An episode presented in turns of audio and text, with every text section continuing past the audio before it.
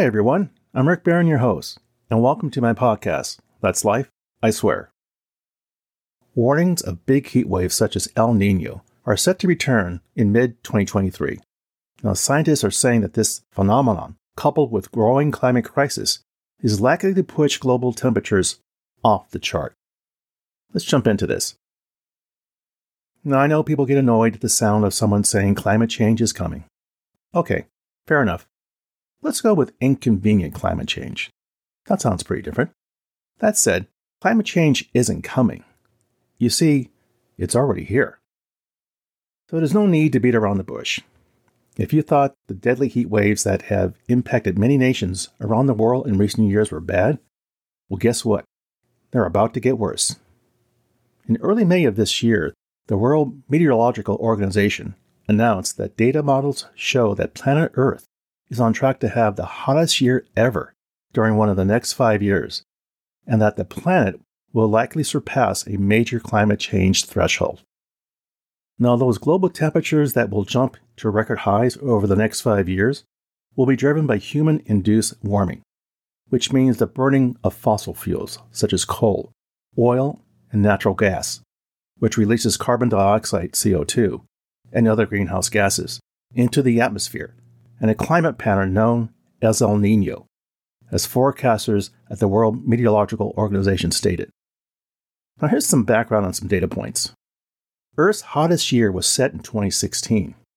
During the next five years, 2023 to 2028, there's a 98% probability that the 2016 record will be broken big time.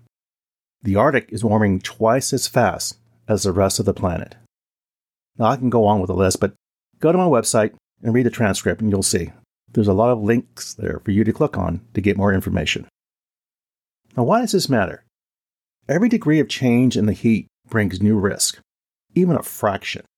The constant drumbeating of this inconvenient climate change bears repeating. Why? While most people think climate change is an important issue, they're not seeing it as an immediate threat.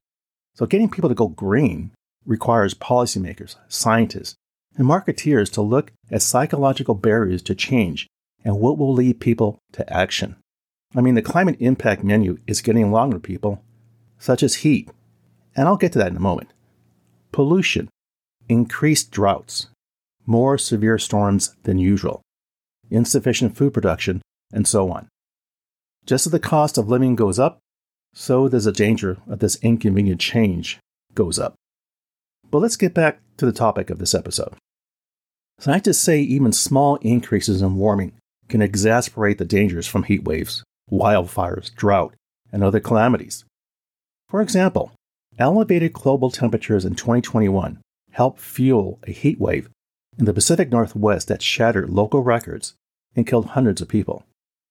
Again, the early forecast suggests that El Nino will return in 2023 and continue until 2028, exacerbating extreme weather around the globe and making it very likely the world will exceed 1.5 Celsius or 2.7 degrees Fahrenheit. Now, the hottest year was recorded in 2016 was driven by a major El Nino. Now, such changes can cause further turmoil by shifting global and precipitation patterns. Now, it's been said that should we exceed the 1.5 Celsius during the next five years, that doesn't mean the world will have officially breached the aspirational goal in the Paris climate change of holding global warming to 1.5 degrees Celsius. No, when scientists talk about that temperature goal, they generally mean a longer term average over two decades to root out the influence of natural variability. Forecasts for increased summer rainfall over the next five years will happen in places like Northern Europe, but there will be reduced rainfall in the Amazon and parts of Australia. Yes, weather patterns change over time as Mother Nature is allowed to do, but society continues to screw it up continuously. Any decrease in agricultural production could further spike food costs and exacerbate the state of food insecurity across the world. Now, many leaders have insisted on the 1.5 degree limit to keep the risk of climate change to tolerable levels, but nations have delayed in making the monumental changes necessary to achieve this goal, such as drastically cutting fossil fuel emissions. The scientists now think the world will probably exceed that threshold around the early 2030s. And that's not that far away, people. Global average temperature changes have already increased roughly 1 point degrees Celsius during the 19th century, largely because humans keep burning fossil fuels and pumping heat treated gases like carbon dioxide into the atmosphere. But while that upward trend is clear, global temperatures can bounce up and down a bit yearly because of natural variability.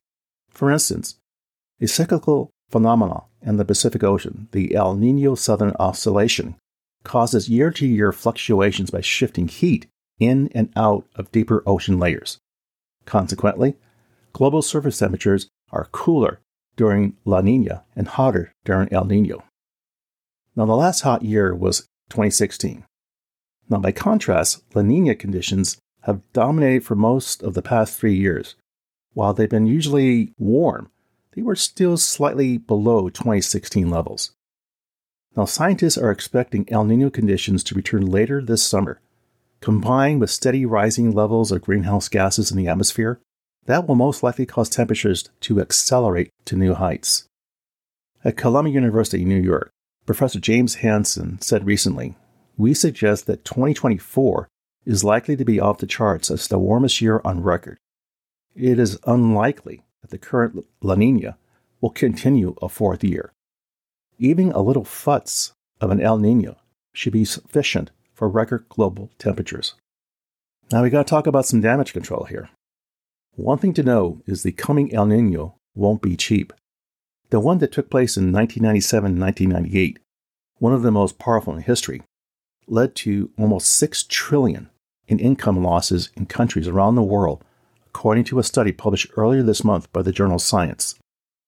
Even if every country met its existing pledges to cut greenhouse gas emissions to limit climate change, El Nino events could lead to 84 trillion, okay? 84 trillion dollars in economic losses by the end of the century. Think about that number. So what can we learn from the story? What's the takeaway? El Nino conditions are starting to form in the Pacific and are looking increasingly likely to take hold in late June and July of 2023. This could be the first significant El Nino since 2016. El Nino will greatly increase the chance of breaking the year's record high global average temperature, particularly in 2024. It's a fair bet that nobody is going to be untouched by these changes that are coming. As stated at a UN press conference, regardless of what comes within the next five years, there's no return to the climate that persisted in the last century. And that's a fact. Yes, everybody, Mother Nature has a bone to pick with us, and it's not going to be kind. Well, there you go. That's life, I swear. For further information regarding the material covered in this episode, I invite you to visit my website, which you can find on either Apple Podcasts or Google Podcasts, for show notes calling out key pieces of content mentioned in the episode transcript. As always, I thank you for listening. Be sure to subscribe here or wherever you get your podcasts so you don't miss an episode. See you soon.